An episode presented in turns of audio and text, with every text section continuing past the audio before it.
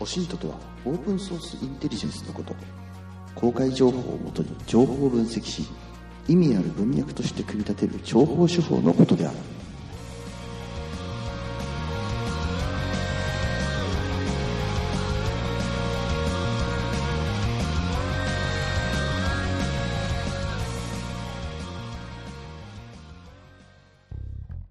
こんにちは。私がオシントクラブのオフィサーミスターナメックです。この番組は世の中の特に秘密ではないことを寄せ集めて語りながらどうでもよい雑学をひきらかし大したこともない情報を垂れ流すゆるゆる雑談ポッドキャストです。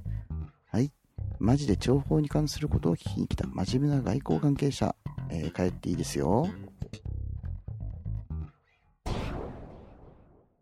はい。皆さんこんにちは。えー、オシントクラブの第2回始まりました。えー、オフィサーのミスターナメックです。前回、第1回目を聞いてくれた皆様、えー、どうもありがとうございました。えー、まだ聞いてない人、えー、ちょっと遡って1回目も聞いてみるといいんじゃないかなと、え、別に聞かなくてもいいんですけれども、え前回の第1回目ですね、自分でとりあえず聞いてみて、あまりにも A が多い。えーとかあのではもうほとんど時間が潰されてるんですけれども、あれでも実はですね、えー、A の部分とかあのの部分を、えー、編集で切り飛ばしてます。えー、切り飛ばしてあんなもんです。えー、本来の録音ですと25分ぐらい話してるんですけれども、えー、最終的に、えー、切り張り続けて、えー、20分弱ぐらいの、えー、本文の放送になってます。もうこれはですね、えー、今回は A を飛ばさないで、もうそのまんま行っちゃおうかなと考えてます。もう、えー、この辺には、えー、バファリンの半分が優しさでできているのと同様にですね、もうシントグラブも半分ぐらいあれ、えーとかあのって言ってると思って、えー、聞いていただければ幸いです。えー、えー、もうここだとばかりにえーって言っちゃいますね。えー、そうですね、最近、えー、この収録に入る前ですね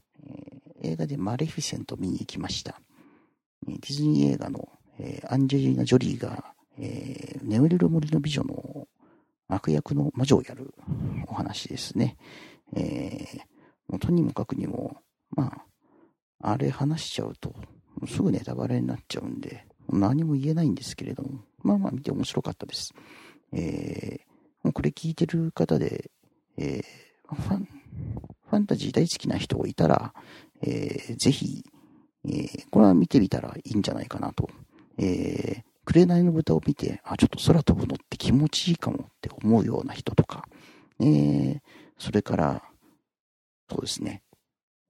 鉄の色したドラゴン出てきたらもう大喜びとか、えー、鎧着たおっさんがいっぱい出てきたら大喜びとか、そんなの好きな人だったら、大体まあまあ楽しめるんじゃないかとえー、思います。えー、あ、そうそう。えー、基本的にマレフィセントは、アンジェリーナ・ジョリーになる前の、えー、子供の時のマレフィセント。あれが基本的に可愛いので、えー、そっちの方を見るのをメインにした方がいいかもしれないですね。えーと、でも一言だけ言わせてもらっていいですかね。えー、マレフィセント、えー、あれはアンジェリーナ・ジョリーがやって初めて成り立つ、えー、主演の映画だということに映画評論家とかは、まあ、そういうプロモーションで言わされてるとは思うんですけれども、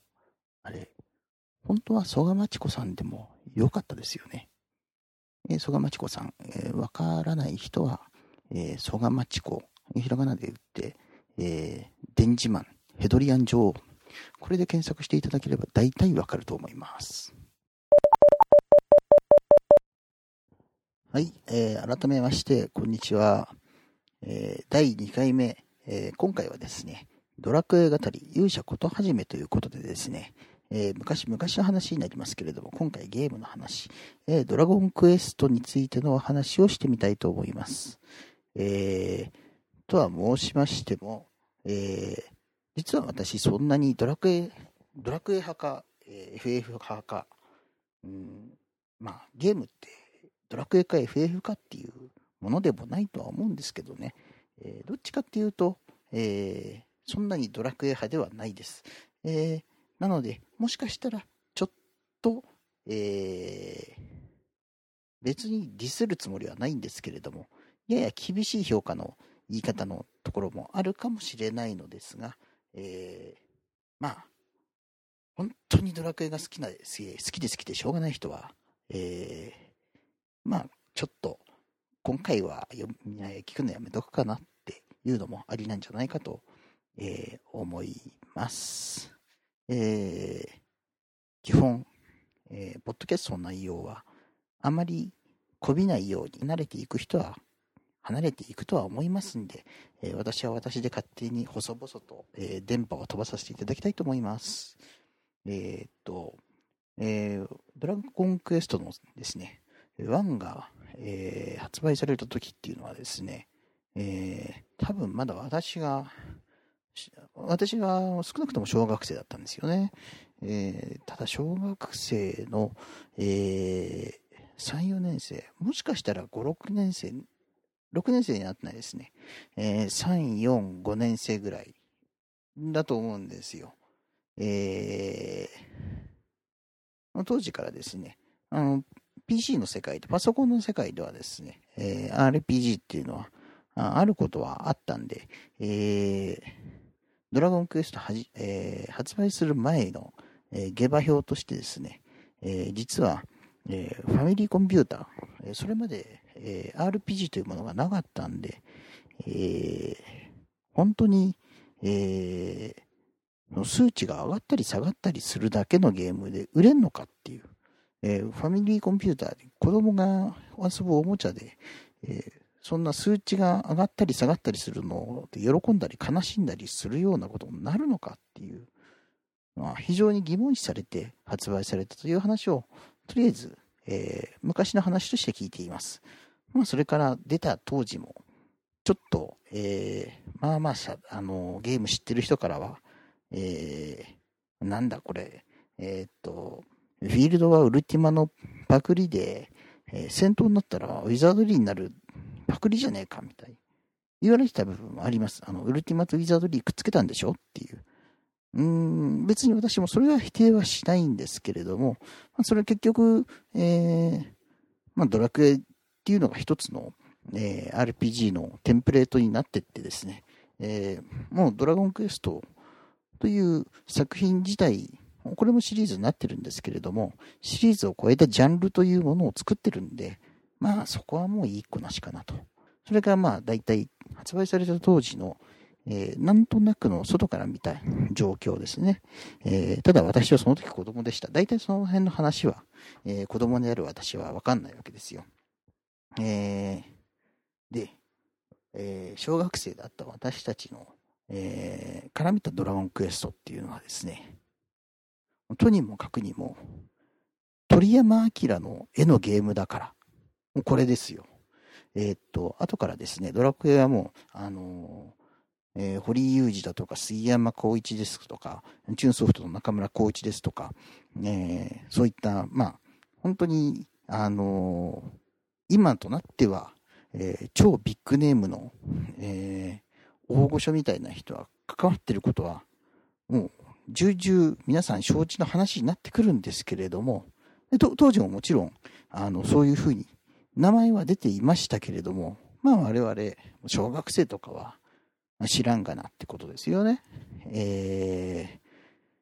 そうですね、コンピューターちょっと、えー、知ってる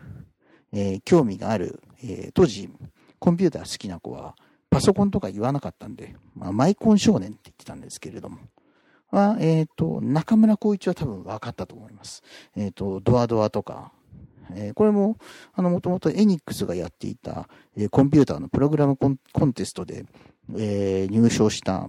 え、作品で、そこから会社立ち上げた人ですからね。えーまあ、ただ、えー、そうですね。その頃、ドラゴンボール、ドラゴンボールやってなかった。まだドクタースランプの頃だったかな。で、え、まあ、ド、ドクタースランプの鳥山明が絵描いてるっていうんで、まずそれが、あの、やってみたいっていう、もう引きの、もう1にも2にもなくそれですね。で、まあ当然、小学生がこうガチャッとカセット入れて、あの、当時ドラゴンクエストの1は、あの、一番最初はタイトルロゴが出ないですよ。えー、っと、真っ黒な画面に、普通の、えー、キャラクターのフォントでドラゴンクエストっていう白い文字が出て、そこから始まって、で、えー、最初始める前に冒険の書を作りますかとかなんとかっていうところから始まって、もうかったるいですよね。えー、っと、何しろそれまでのファミリーコンピューターっていうのは、あの、アクションゲームなのが当たり前だったんで、それまでだ、えー、まあヒットしたもので言うと、マリオブラザーズですとか、えー、レッキングクルーだとか、えー、エキサイトバイクだとか、で、えー、や、ベースボールですね。で、えー、強いて、あの、アクション性がないっていうんで言ったら、五目並べがあったりとか、まあ、五目並べ、あと麻雀もありましたね。まあ、あるにはあったけど、あのまあ、五目並べ以上にまどろっこしいゲームですよ。あのうん、冒険の書を作って、名前入れて、ようやっと何か始まるっていう。えー、まあ、回りくどさで言ったら、えー、やっぱり当時、えー、っと、早く鳥山明のあの絵が出てこないのかっていうのは、えー、多分誰も思ったと思うんですよ。で、ゲームが始まって、いきなり、えっ、と、フィールド画面になりますけれども、お城の中から始まりますよね。そこも鳥山明の絵じゃないですから。えっ、と、当時のドラゴンクエストの1、えー、もしかしたら、えー、若い人とかだと、えー、と、ゲームボーイとか DS とかでリメイクされてる、えー、新しいドラクエ1とかで体験されてる方も、もしかしたらいるかもしれないんですけれども、えー、ドラクエの1、えー、ファミリーコンピューター版は、えー、主人公歩いても、え横向いても体右向かないし、上に行っても後ろ姿見えない。常に真正面向いてるし、えっと、えもしよかったらですね、え当時のスクリーンショットとかなんかで、えっと、王様見てください。王様とか、もうほぼ人間の姿してない変なえ、変なドットの塊ですから、あの、もう手足すらよくわからないという。まあ、えー、っと、そんなことはいいんですけれども、えー、そうですね。我々の世代でちょっと衝撃だったのがですね、えー、そう、ドラゴンクエスト1の時に衝撃だったのスライムですよ。えー、っと、まあまあ、一番弱い敵なんで、一番最初にスライムに会いますよね。で、スライムが現れたって言って、水色の玉ねぎみたいなのが現れるわけですよ。顔ついた。もう、ええですよ。で、それまでの、えー、スライムって、あの、RPG、アクション RPG あったんですよ。例えば、ハイドライドとかそういうのが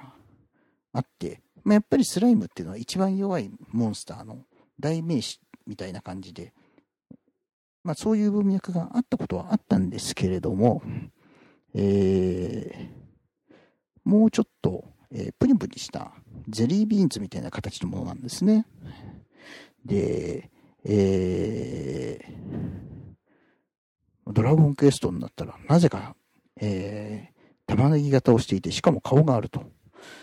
で、もうちょっと私たちよりも年代が上のゲーマーのお兄さんたちになりますと、D&D とか、ダンジョンズドラゴンズとか、ウィザードリーとかで、えー、っと、スライムとか、えー、アメーバ状のモンスターっていうのを知ってて、あの、テーブルトーク基本の人たちだと今度は、あの、ものすごくスライム系って強いんですよ。あの、結構手に負えない相手で、あの、ハイドライドとかのゲームになった時のスライムの扱いに、あの、スライムってのはあんなんじゃないっていうふうに、もう私たちの上の世代は息巻いていた。で、あのまあ、えー、パソコンゲームになってからのお約束の文法として弱いスライムというのが出てきたんですけれども、ドラゴンクエストになってから、さらにそのスライムが玉ねぎ型っていうのが、あ新しい、これは、えっ、ー、と、エポックメイキングでしたね。えー、これは、もう、なんだかんだ言って、それで、そのスタイルは、ドラクエの中だけではありますけれども、えー、定着して記号として、もうあの玉ねぎ型っていうのは、えー、定着しましたからね。あれはあれでもう文化として、それでいいんでしょう。ね。えー、で、ちょっと気になったので、えー、さっきちょこちょこっと調べてみましたところ、えー、さ早速嘘ついてましたね。えっ、ー、と、ドラゴンクエスト、え、なんだかんだ言って私が中学校に入ったぐらいに発売ですね。えー、もちろんドラ、えー、ドクタースランプ終了していて、えー、ドラゴンボール始まっていますけど、まだもしかしたら、えー、っと、えー、最遊記みたいなことやってたあたりだと思いますね。えー、まだ、えー、そんな、えー、Z とかなんかにはなってない、あの、悟空が、えー、大人にもなってない時代の、えー、ドラゴンボールの時代だと思うんですけれども、えー、そうですね。で、ドラゴンクエストの2が、えー、中学校の2年生とかそのぐらいですかね。えー、っと、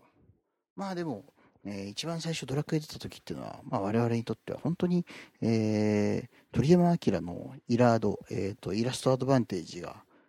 全てと言ってもいいぐらいだった記憶があります。なんでこんなことわざわざ、えー、おっさんがぐだぐだ話してるかというとですね、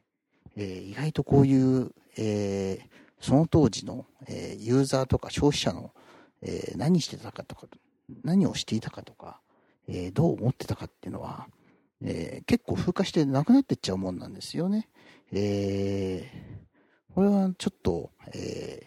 なんかの形で、もうおっさんになって、え別にこれが仕事になるわけもないんですけれども、えーまあ、伝えるだけは形にはしておこうと思って、とりあえず、えー、当時のことをダラダラと喋ってます。えー、そうですね。えー、ドラクエ2になった時、えー、っと、復活の呪文の音楽、えー、復活の呪文を入れる時の音楽って覚えてますか？えー、と、ああ、ポッドキャストだからこれが流せないんだな。えー、流せないんですけど、えー、っと、えー、歌姫アンナが歌っているラブソング探してっていう、えー、っと、途中に立ち寄る街で歌姫アンナってキャラクターがいて話しかけるとその曲が聴けるのかな。えー、聴けるんですけど、大体あの、えー、直後に、えー、長い、えー、ドラクエ2の長い復活の呪文を入れて失敗した時の呪いの音楽を思い出しちゃってトラウマソングにしかならなかったっていうのが、えー、あったんですけれども、これあの、この歌、ラブソング探してっていうのがですね、えー、っと、当時、えー、っと、レコードで、え、まだ CD 出てない時代だったんで、えっと、シングルレコード、EP 版っていうんで、えっと、発売されてましたね。えっと、歌姫アンナっていうのはですね、えー、っと、まあ、牧野アンナさんって言いまして、あのー、レコード出してる時も、えー、っと、名前は、えー、牧野アンナ。で、えー、っと、出しているんですよ。えー、別に、それ言われたって、え、誰それみたいな人も、まあ、結構いると思うんですけれども、えー、まあ、その時、パッと出て、売れなくなったアイドルでしょ？みたいに思ったら、これが意外と大間違いでですね、えー、今や歌姫アンナはですね、えー、芸能プロダクションの社長ですよ。えー、皆さん、あ若い人ギリで知ってるかな？えっ、ー、と、私ぐらいのおっさんだと、まあまあ、あのー、普通に知ってると思います。えっ、ー、と、スピードっていう沖縄出身の女の子の、えー、ユニットがあったんですけれども、えー、そのスピードが出ていた、えー、芸能プロダクション、えー、そこの社長をやってたのが、えー、と歌姫アンナだった牧野アンナさんですよ。もともと牧野アンナさんって、えー、と芸能界で、えー、牧野ファミリーっていうですね、まあ、お父さんも有名な映画監督で、えー、牧野一族ってもうあの親から兄弟から芸能人ばっかりの一族っていうのがあるんで、えー、っと、まあ、そんな人が、あの、一応アイドルっぽく出てるわけですよね。えー、まあ私は、それで牧野アンナさんの歌の声を聞いたのは、後にも先にもそれっきりなんですけれども、えー、と、そうですね、ドラクエ2のあの、えー、トラウマソング、えー、ラブソング探して、も今でも、えーと、カラオケ屋さん行って検索すれば、普通に流れるし、歌えると思いますんで、えー、多分、皆さんのお布施とかもらっても別にどうってことがない、もう大金持ちの人だと思うんですけれども、たまに歌ってみてはどうでしょうか。えっ、ー、と、タイトル、ラブソング探してですね、えー、エニックスのゲームの作り方っていうの、えっ、ー、と、スクエアとエニックスのゲームの作り方、これがですね、えっ、と、ドラクエの、えー、1、2、3、まあ、あの、一般的に言う、えー、ロト3部作の後からですね、がっくりあのペースが落ちるんですよ。その辺の事情と、あの、エニックスという会社の成り立ちのビジネススタイルからちょっとお話をしてみたいと思います。えー、っとですね、もともとエニックスって、えー、っと、内部で、えー、自分たちでゲームを作る、えー、人を抱えない会社だったんですよ。もうそれを経営ノウハウとしてビジネスのスタイルとして、えー、もうやっていくっていう方針だったんで、まあ、それはそれでいいんですけれども、えー、っと、これがですね、1990年代近くになって、えー、っと、まあ、ファイナルファンタジーもそれなりに軌道に乗り始めて、えー、スクエアとエニックスと RPG の二大巨頭時代になった、時代になったところでですね、えー、ゲームの作成のスピードというので、えー、すごく、えー、明暗を分けることになります。えー、もともとですね、エニックスって、あの、ゲームは作るけど、ゲーム自体にはそんなに興味がある会社ではないんですね。えー、とりあえず、あの、まあ、興味あるのはお金の方で収益が、あの、に興味があるんで、ゲームは売れさえすれば、あの、作ってくれればいいんだと。だから、その社員として、え、ー、と、人材は、社内には溜め込まないと。で、エニックスはあくまでも売る会社だと、販売する会社だと。えそういう姿勢なんですね。えそれに引き換えですね。で、あのその対局にあったのが、えー、と、プレイステーションと組み始めてからのファイナルファンタジーを出した、えー、スクエアですよ。スクエアも、まあまあ、えー、っと、普通にファミコンでやってた時期っていうのは、えー、まあ普通のあの会社のゲーム作りの会社としてやってたんですけれども、えー、プレイステーションのが出るにあたってですね、ソニーともうがっぷり、あの組むことが決まりまして、もうプレイステーションのあのできることの最先端は自分たちやってって、自分たちがもうプレイステーションやってあの売っていくんだっていうような体制になってからですね、1990年代前半ぐらいですね、ものすごい、えー、社員の募集かけるんですよ。えー、その当時はですね、本当にもう地引き網って呼ばれてて、あの、あもう本当に何でもいいのかってぐらい、もういいよいいよってどんどん人を雇ってた時代なんですね。えっ、と、まあ、ただ、あの、もう当時、えっ、と、まだ、えー、日本が、えっ、と、こんな不景気に突入するっていう感じではない空気だったっていうのも、当時の空気としてありましたし、えっ、と、まだまだバブルの余韻も残ってる時代だったんで、あのー、まあ、その中でもまだ、さらに目立っていたような、えっ、と、人の雇い方してるんですよね、えー、スクエアは。で、えっ、と、そこでですね、えー、まあ、結局、えー、ファイナルファンタジーのシリーズでも一番売れてるファイナルファンタジーの7が出るんですけれども、えー、スキュアの場合はもう人を雇って正社員として働かせているんで、雇った分の、あの開発、まあ、開発も営業もですね、え社員っていうのは、とにかく働かせないと、えー、稼働させてなんぼっていう話なんですよ。で、えー、っと、雇った分、フルに働かせて、で、最大の収益上げて、あれもこれも全部ぶち込んで、そういうやり方で、えー、っと、スクエアは、あの、ファイナルファンタジーのシリーズを、えー、作っていったわけですよ。で、えっ、と、常に稼働、あの、社員を稼働させなきゃいけないんで、えっ、と、7が終わったら8、8が終わったら9、えっ、と、プレイステーションの、えー、バージョンアップとか、えっ、と、新技術の発表と同時に、あの、ある程度その時の最新の技術をもう無理してでも使って、で、できることすべて最高のやつを、え、盛り続けるんだっていうのをやってたわけですよ。で、その時ですね、エニックスはどうしていたかっていうと、えー、ドラゴンクエストの、えー、そうですね、えー、もうロトの3部作が終わった後、結構長い間、ポロポロとしか出してないんですよね。えっ、ー、と、一応、えー、2年かかって、えー、4、えー、出してますけど、えー、そこからスーファミに乗り換えて、えー、スーファミの5、6、5、6も、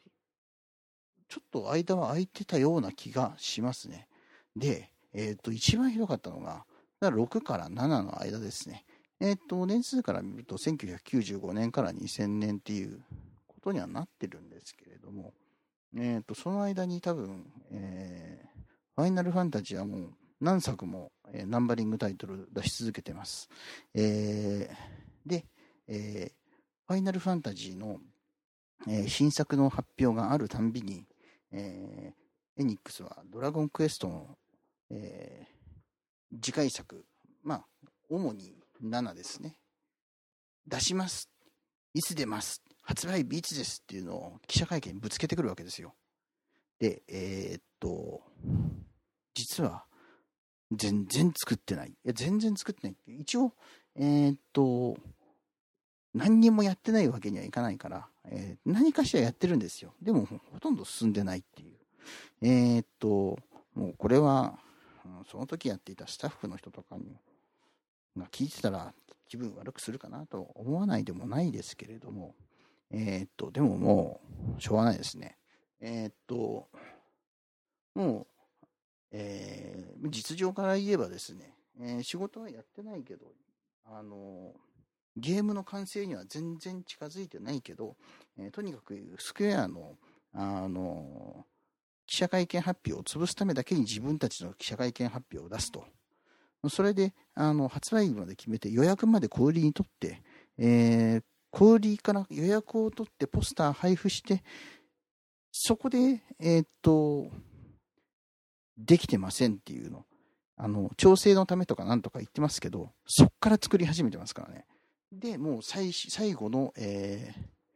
ー、1年とかなんかで、相当、えー、っと、やっつけ仕事で7は作ってますよ。えー、っと、まあでも、あれは本当に、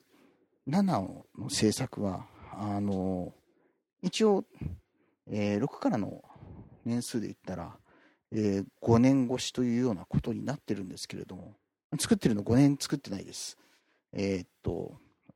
5年あるうちの最後の、えー、1年ちょっととか、そんなんで、えー、ほぼ瓦解した、えー、スタッフ陣を、えー、チューンソフトじゃないところで、えー、っと、無理やりまとめて、えー、なんとか形にして無理やり出してます。えー、と、えー、あれが確か、それで初のプレステのソフトだったんですよね。あの初のプレステ用のドラゴンクエストで。えっ、ー、と、エニックスはですね、えー、もともと、えー、会社の方針として、えー、これは対外的にも、あの、明言してたんですけれども、ドラゴンクエストはその時一番売れてるハードでしか出さないと。そういうのを経営の方針にしてたんですよ。で、えー、っと、まあ、スクエアの、スクエアの頑張りがあって、えー、ファイナルファンタジーがあれだけ経営して、えー、まあ、スーパーファミコン時代が終わり、プレイステーションが勝って、っていうんで、プレイステーションに乗り換えて、えー、ドラゴンクエスト7が出た当時の基準で言っても、えー、ドラクエ7の、えー、歴は正直あんまり良くないと思います。えー、一応ポリゴンになってるんですけれども、あの、十字に組み合わせた、えっ、と、板に、えー、テクスチャー貼り合わせただけっていうので、えー、ちょっとガクンガクンと、えっ、と、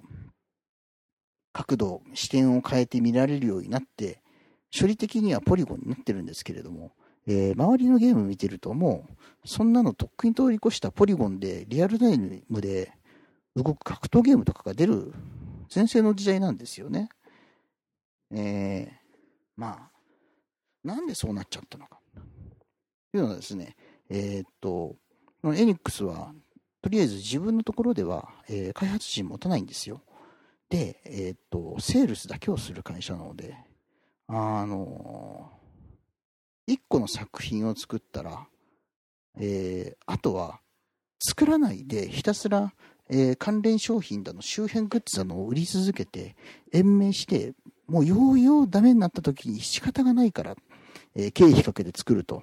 え、作る経費をかけなければかけないほど、えー、儲かる仕組みになってるんですよね。その、えー、体質はもう結構後々まで、えっ、と、尾を引いてます。えっ、と、スクエアエニックス合併して、もう今合併してるからどうなってるのかなっていう感じはしますけれども、えっと、私から見ると、うん、どうですかね。うん、たまにあエニックスチームが作ると、うん、これはっていうようなのが、えー、ちょっと出ているゲームもあるかなと、個人的にはちょっと思ってます。えー、まあ、とにかく、エニックスのっていうか、えー、エニックスの社長やってたですね、福島さん。あまあ、とにかく、あの、ゲームを作る、ゲームの文化を作るっていうことに関しては、本当に興味がないっていうか、あの、本当にどうでもいい人なんですよ。だからもう、別に不動産でも何でもいいわけですよ。えー、っと、ただ、エニックスの他にもですね、エニックスはあのファミリーコンピューターが売れた、比較的最初のファミコンバブルの時にちゃんと、えー、出資して、えー、と、新規に乗り出した会社なんで、えー、っと、まあまあ、最初のうちの、えー、パイオニアの一人、えー、サードパーティーの一人なんですけれども、まあ、その後の会社だって結構、あの、別に異業種から入ってきて、あの、ゲームしかやることないからっていうんじゃなくって、あの、ファミコン作れば儲かるらしいよっつって入ってきた会社、全然、あの、たくさんいますんで、あの、それはもうエニックス一社がこの体質がっていうふうには、あんまり、えー、という話ではないとは思います。ただ、エニックスは比較的その辺が、えっ、ー、と、顕著に出る会社なんですよね。あの、シャゼとか、で、実際にそういうふうに決めた、えー、ビジネスモデルっていうのをですね、えー、っと、商品の展開とかセールスに、まあ、比較的、えー、率直に出してる。まあ、あの、理念と実行してることが一致してるという点では、えー、経営的には全然悪いことではないと思います。えーと、むしろ、えー、理念とやってることがちぐはぐになってる方が失敗する、ビジネスとしては失敗する可能性が高いですからね。えー、ただ、えー、と、ユーザーから見た、まあ、ゲーム文化にどれだけ寄与してるかっていう話になると、あゲーム文化、ゲームの面白さってことにには、まあ、正面向いてやってないなっていうのは、ちょっとあります。まあ、ただ、その、エニックスだけじゃないんですよっていうのも、まあ、他業種から入ってきた会社いっぱいいる。そうですね。まあまあ有名な話で言うと、えー、テクも今光栄とくっついてる、えー、くっついてますけれども、えー、デッドアライブとか出してる、えー、テクもですね、あの、市ヶ谷の一の口、一の口坂にある、えー、ゲーム会社ですけれども、えー、あそこは、あそこなんかもともと、えっ、ー、と、帝国、帝冠って元の名前言ったんですけれども、定冠の元の名前は帝国関西。えー、っと、関西、関西会社っていうのは、え、っと、管理財産ですね。え、っと、財産管理の会社なんですけれども、要は、え、っと、まあ、会社が潰れたりなんかして、え、っと、持ってた自社ビルとかをですね、えー、っと、まあ、競売に出したりとか、なんかするのに、えー、その財産整理をした時の、えー、その不動産とかを管理する、財産管理とか、で、それをまた売ったりとか、買ったりする、そういう会社なんですよね、もともとは。別に、あの、会社そのものの体質としては別にそんなにゲームにあのワクテカしてしてたわけじゃないんですけれどもでもまあテクモなんかはあのそれでファミコンが儲かるとかゲームがゲームやれば儲かるって話になってから儲かるようになってからは割と私はあのゲームには前向きに頑張ってたんじゃないかと、えー、は思ってます。テクモはデッドアライブのえー、最初が、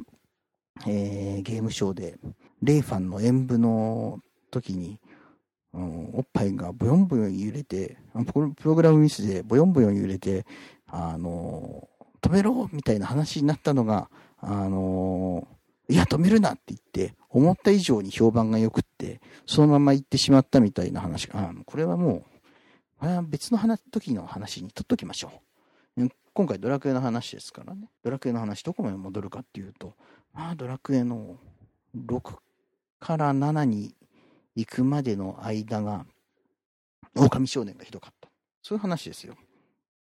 えー、7から8までの、うーん、まあ、7から8までもなんだかんだって4年経ってますからね。えー、っと、8からは、えー、っと、あれですよ、レベル5、レベル5がくん、えー、入ってきて、えー、がっつり立て直して、うん、まあ、ドラクエ的には皆さんの評判あんまり高くないようですけど、まあ、よくあそこまで立て直したなっていう、私は、えー、思ってます。えー、その後の、えー、ガンダムエイジとか、あの辺のレベル5の仕事はちょっとひどいなって思ってますけど、えっと、あのレドラクエ7の段階からドラクエ8に持ってきたっていう、あのゲームのフォーマットの、フォーマットをあそこまで持ってきたってのは、実際9とか10になっても、あの、あの 3D の技術とか、えー、UI っていうのは、